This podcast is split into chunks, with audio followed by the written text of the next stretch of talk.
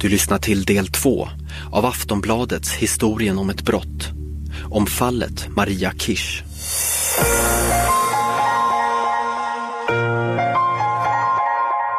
Den 15 december reser Maria Kirsch till Ungern. Alltså i samma veva som man går ut i media med bilden på Gabriel och därigenom får fram hans identitet. Man hade alltså missat Maria med ett dygn. Fynden i lägenheten och hennes till synes panikartade flykt gör att hon nu blir högintressant i utredningen. Det var så mycket så att hon i vart fall måste förklara sig. Och med anledning av det och samma dag så, så gick eh, chefsåklagare Kronier till tingsrätten och begärde henne häktad i sin utevaro för det här. Och det var ju då för att kunna efterlysa henne internationellt. Man var nu övertygad om att det makabra brottet hade ägt rum i lägenheten. Och eftersom Gabriel och Maria bott tillsammans så måste hon sitta inne med många viktiga svar. Problemet är att hon befinner sig utomlands och det råder delade meningar om huruvida hon någonsin ska återvända till Sverige igen. Däremot får man reda på att hon också bokat en returbiljett för återresa till Sverige en månad senare. Den 15 januari 1999 möter svensk polis upp det ankommande planet. Ja, men hon kommer inte. Eh, utan eh, det hände ju inte så mycket sen utan det är några dagar senare eh, som hon helt plötsligt då ringer till sonen här och säger att eh, hon har ingen nyckel, hon kommer inte in i lägenheten. Då är hon på plats här ja, och då vet ju sonen, han har ju fått information om, om utredningsläget så han ringer polisen omedelbart. Eh, man skickar dit polis som då griper henne omedelbart. Maria Kirsch var alltså tillbaks i Sverige.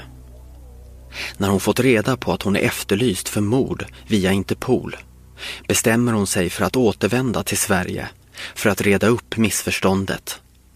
För anledningen till att hon så hastigt rest iväg är nämligen att hon letar efter sin man Gabriel, som ju är försvunnen.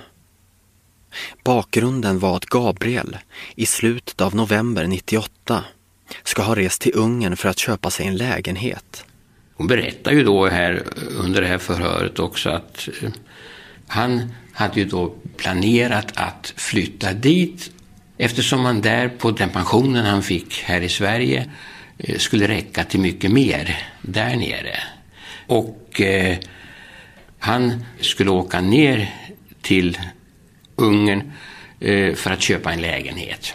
Men sen hade hon inte hört någonting ifrån honom och så vart hon orolig. Och med anledning då utav språksvårigheter, hon kunde inte gå till polisen och hon fick liksom inte hjälp, den hjälp någonstans som hon ville så bestämde hon sig själv för att åka ner och söka sin man. Hon var rätt bra i svenska och eh, de här bekanta kunde ju också svenska så att det hade inte varit några större problem för henne att eh, be om hjälp i det sammanhanget. Hon hade haft möjlighet att kontakta sonen och sonhustrun eller de här bekanta som de hade och tala om Gabriel är försvunnen. Varför hon inte gjorde det, det var ju att eh, Gabriel skulle ha sagt att det här var en hemlighet. Nej, han hade inte berättat det för, för någon. Och naturligtvis var väl det därför att han inte hade den avsikten heller. Och det var just det. Ingen av Gabriels anhöriga hade någonsin hört honom nämna att han planerade att flytta till Ungern. Vare sig hans son, sonhustru eller övriga bekanta. Hans påstådda lägenhetsresa till Budapest blir än märkligare när det visar sig att Marias före detta man bor i samma stad där Gabriel enligt Maria planerade att köpa sin lägenhet. Jag tvivlar starkt på att eh, Gabriel skulle vilja bosätta sig i samma stad som Marias exmake. För det framkom ju ibland i förhören att han hade väldigt koll på henne och hämtade henne efter skolan och han var svartsjuk och, och att utsätta sig då för att flytta till samma stad Det, det är ju svårt att tro. Maria hade sökt Gabriel i Ungern men inte heller där kontaktat polis eller andra myndigheter. Istället passar hon på att besöka sin dotter och före detta man som bor i närheten. När detta nu blir känt för de svenska utredarna begär man rättshjälp från den ungerska polisen för att kunna förhöra exmaken och dottern. Och när man genomför en husransakan hos den före detta maken får man svaret på varför Maria haft 70 kilos övervikt när hon for iväg. Hon hade bott där, hon hade varit hos honom en period och lämnat kvar en del kläder och mm, elrakhyvel och liknande som tillhörde Gabriel Kirsch. Då får man alltså en förklaring till den här övervikten, vad det var för någonting. Och det var ju då i princip då dels klädespersedlar ifrån offret, men också då deras gemensamma husgeråd, men eh, ganska då udda hans rakapparat också, elektriska rakapparat. Och hon hade varit hos sin dotter där hon också hade lämnat smycken exempelvis som tillhörde Gabriel Kirsch tidigare hustru som hade avlidit och eh, dukar och sånt som hon hade gjort. Ett annat område som väckt många frågor handlade om den tekniska undersökningen i den gemensamma lägenheten i Stockholmsförorten Högdalen. Teorin var att Gabriel blivit brakt om livet i lägenheten och därefter styckad. Erfarenheten säger att i många fall äger detta makabra företag rum i ett våtutrymme med möjlighet till avrinning och närhet till ett avlopp, lämpligen i ett badrum. Mot den bakgrunden var det naturligtvis anmärkningsvärt att man funnit just badrummet så extremt rent. Något som Maria Kirsch rimligen borde veta mer om. Det här gallret och den här golvbrunnen, har du rengjort det speciellt på något sätt? Nej, curățat în mod deosebit? Mm. Nej. Det har du inte gjort? Mm. Har du lyft upp den och gjort rent i själva golvbrunnen? L-ai ridicat Röret ner där. curățat scurgerea propriu-zisă? Nu, eu n-am curățat scurgerea de la vană niciodată. Jag har aldrig rengjort uh, golvbrunnen. Efterhand blir också laboratorieanalyserna färdiga beträffande andra intressanta fynd som man gjort i lägenheten. Det gällde framförallt en långpanna som man påträffat i köket. Men i ett första skede hade man inte kunnat säkra DNA-spår på ugnsplåten. Man jobbade vidare med det här under ganska lång tid och undrade hur skulle man gå vidare. Och det var då och då man kom på idén här eftersom det var känt. Och inte minst då ut, utav teknikern eh, Hasse Lundberg som jobbade, att eh, det här Uppsala hade en möjlighet att göra en annan typ av DNA-undersökning än vad SKL hade. Och så bestämde man sig för att man skulle vända sig dit och testa det. Vi skickade den till eh, Uppsala som Marie Ellen som jag hade ett väldigt nära samarbete med både i det här fallet och i vissa andra fall. Och eh, då är det så att SKL de eh, körde inte Eh, mitokondrie-DNA-undersökning. Och mitokondrie-DNA-undersökning är alltså mycket mindre material. Eh, men det, det eh, forskar de på i Uppsala och då undersökte man det. Så vi hittade, eller de hittade då eh, mitokondrie-DNA och även kärn-DNA som eh, identifierades till den här personen som var styckad. Sen har du nämnt att du har bakat också och använt ugnen under den här perioden när du var ensam. An- under den här tiden, november, december, använder du den här långpannan som du har sett på bild. Uh, În perioada asta, 30 noiembrie, 15 decembrie, ai folosit țava aceea de cuptor pe care ai văzut-o în fotografie? Nu, Nej. nu am folosit-o. Jag har inte använt den. Și n-am folosit-o de foarte multă Och vreme. jag har inte använt den på jättelänge. Under utredningens gång faller också en till viktig pusselbit på plats som kanske kunde förklara vissa av skadorna på Gabriels sargade kropp. Man undersöker ju då också snittytorna, hur de här kroppsdelarna har då skilts från varandra. Och här konstaterar man ju ganska snart då att man hade använt någonting med väldigt, väldigt tunt och fint sågblad. Och det här letade man efter, man hittade alltså ingenting som kunde stämma överens. Då gjordes en väldigt massa jämförelser med obduktionssågar och andra typer av sågar. Men sen fick vi in ett tips från en anhörig att det rörde sig om en... Eh, pappan hade haft en hobbysåg. Ganska långt senare i utredningen, eller en bit in i utredningen, så drar sig sonen till minnes att han hade på Clas Olsson köpt en liten såg och gett sin pappa i present.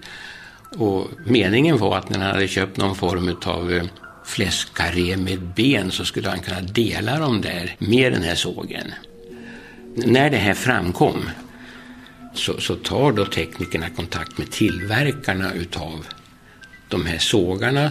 Så då beställde vi ett sånt här sågblad från Tyskland och sen fanns det skador i eh, ryggkotpelaren. ryggkottpelaren Eh, efter eh, såg, sågning då och eh, visade sig att det stämde väl överens med bredd och eh, tandning på den här sågen. Va? Nu var det en referenssåg, vi kunde ju aldrig göra någon identitet. Det var ju så nära man kunde komma. Så det talade för ganska kraftigt ändå då, att det var ett sånt verktyg som hade använts. Och den ja, sågen som han hade fått av sonen, den hittade man aldrig. Den är alltså borta. Ett annat märkligt sammanträffande var att Maria på dagarna studerade svenska i Münchenbryggeriets lokaler. Byggnaden ligger strax ovanför den plats där man senare hittar Gabriels kropp. Ja, beträffande de här fynden av kroppsdelarna i påsarna. Eh, det skedde ju nedanför eh, Münchenbryggeriet mellan två fartyg. Och jag var uppe och tittade på den där lokalen, skollokalen. Och eh, då ser man rakt ner på de här båtarna. Man, jag tror inte hon var speciellt bevandrad i Stockholm, eh, Stockholms eh, geografi och allting. Va? Men eh, så vill, man snabbt, vill man snabbt göra sig av med en sak så eh, om man vet att det är lite lugnt eh, trafik och på, kanske på kvällen. Då hittar man ju dit i alla fall för man går i skolan. Då. Och så har man väl kastat det där, där nere då. Med anledning av Maria Kirchs märkliga beteende, alla indicier och de tekniska fynden i lägenheten så var utredarna nu övertygade om att Maria var inblandad i mordet på Gabriel. Alla andra alternativ verkade för långsökta. Och att han skulle ha blivit eh, överfallen på väg i tunnelbanan eller hur det nu hade gått till, rånad. Och den personen skulle ha styckat och stoppat in hans huvud i ugnen. En helt främmande nej. Nej, nej. Millions of people have lost weight with personalized plans from Noom.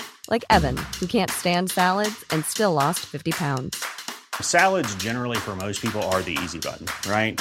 For me, that wasn't an option. I never really was a salad guy. That's just not who I am. But Noom worked for me. Get your personalized plan today at Noom.com.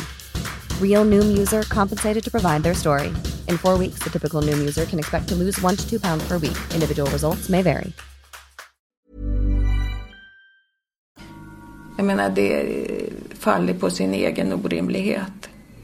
Och dessutom så, så berättar hon ju själv att någon annan person än hon själv hade ju inte varit i den här lägenheten på Sjösavägen under den perioden sedan Gabriel hade försvunnit därifrån.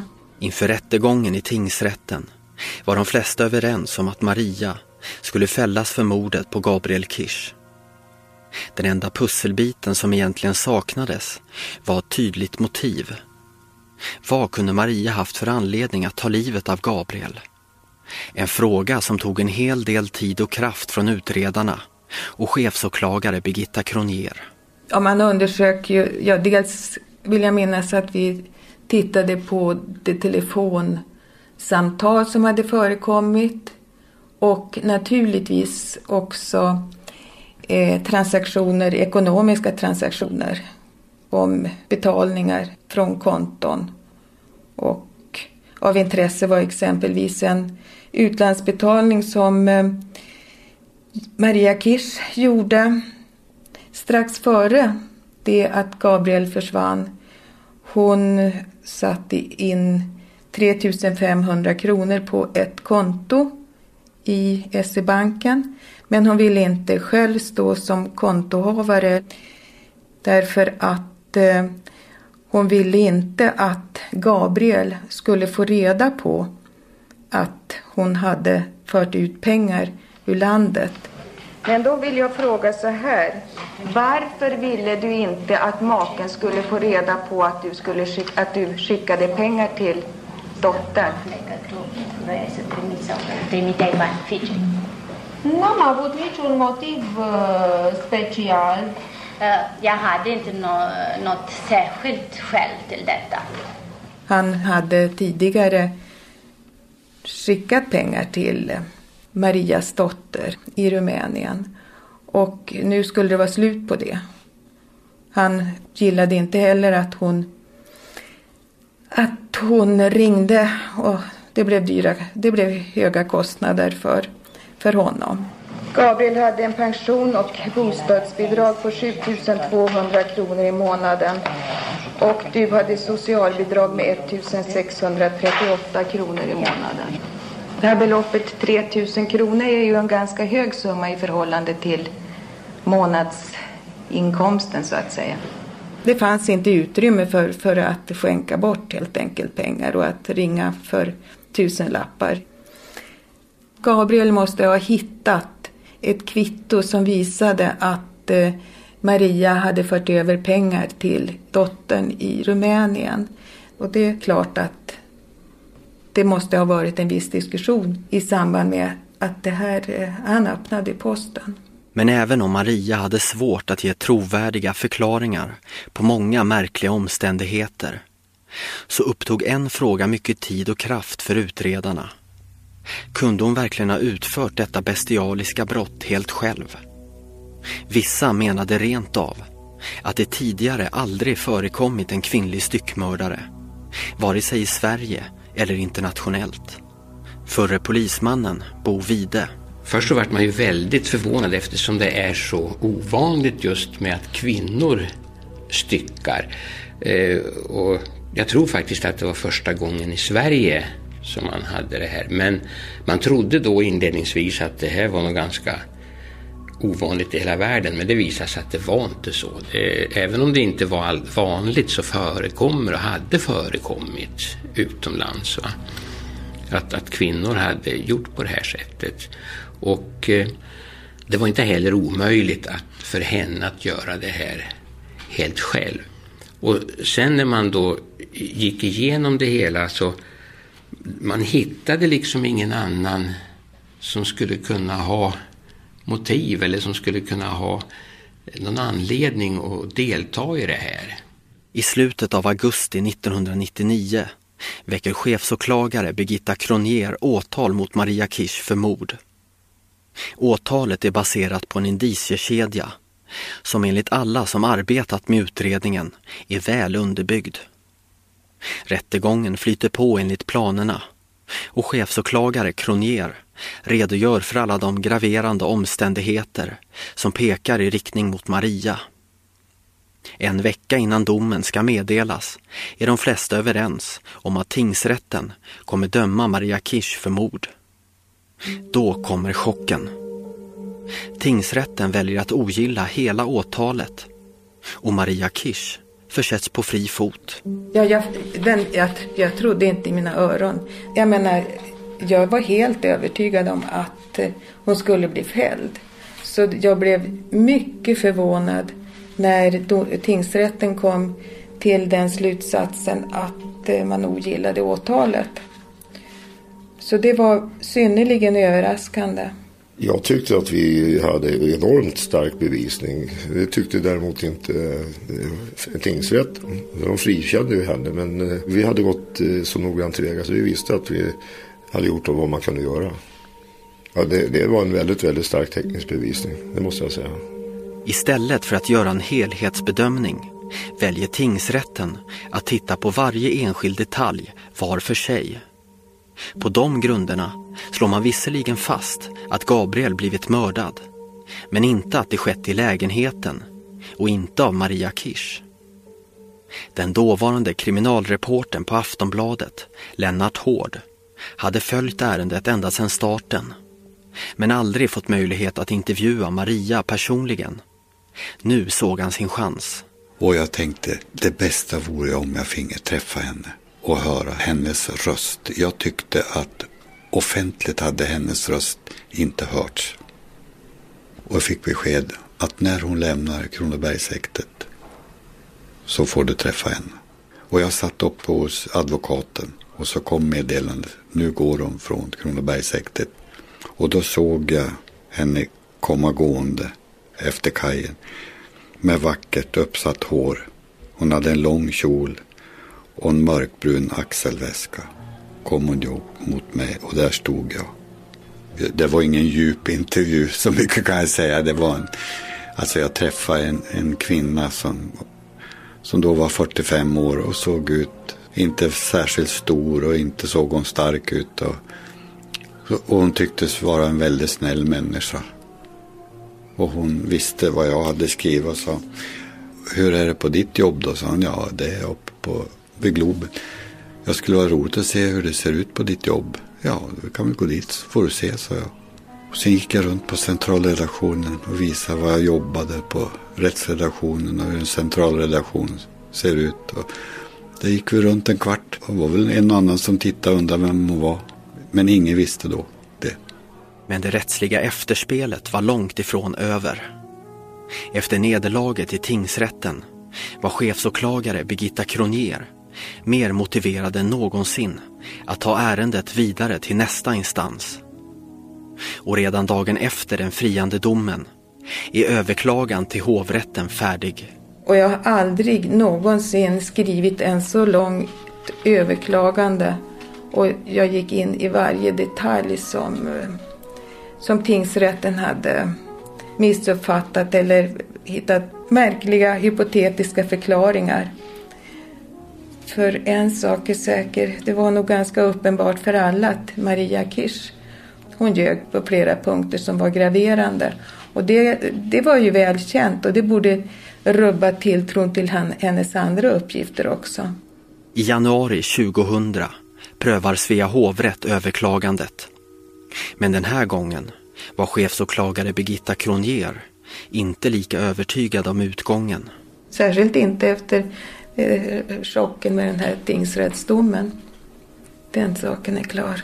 Och ett par veckor senare, i mars 2000, skulle hovrätten meddela dom i målet. Dåvarande kriminalreporten på Aftonbladet, Lennart Hård, bevakade rättegången. Före slutpläderingen så träffade jag Maria Kirsch tillsammans med advokaten. Och hon frågade, vad, vad tror du?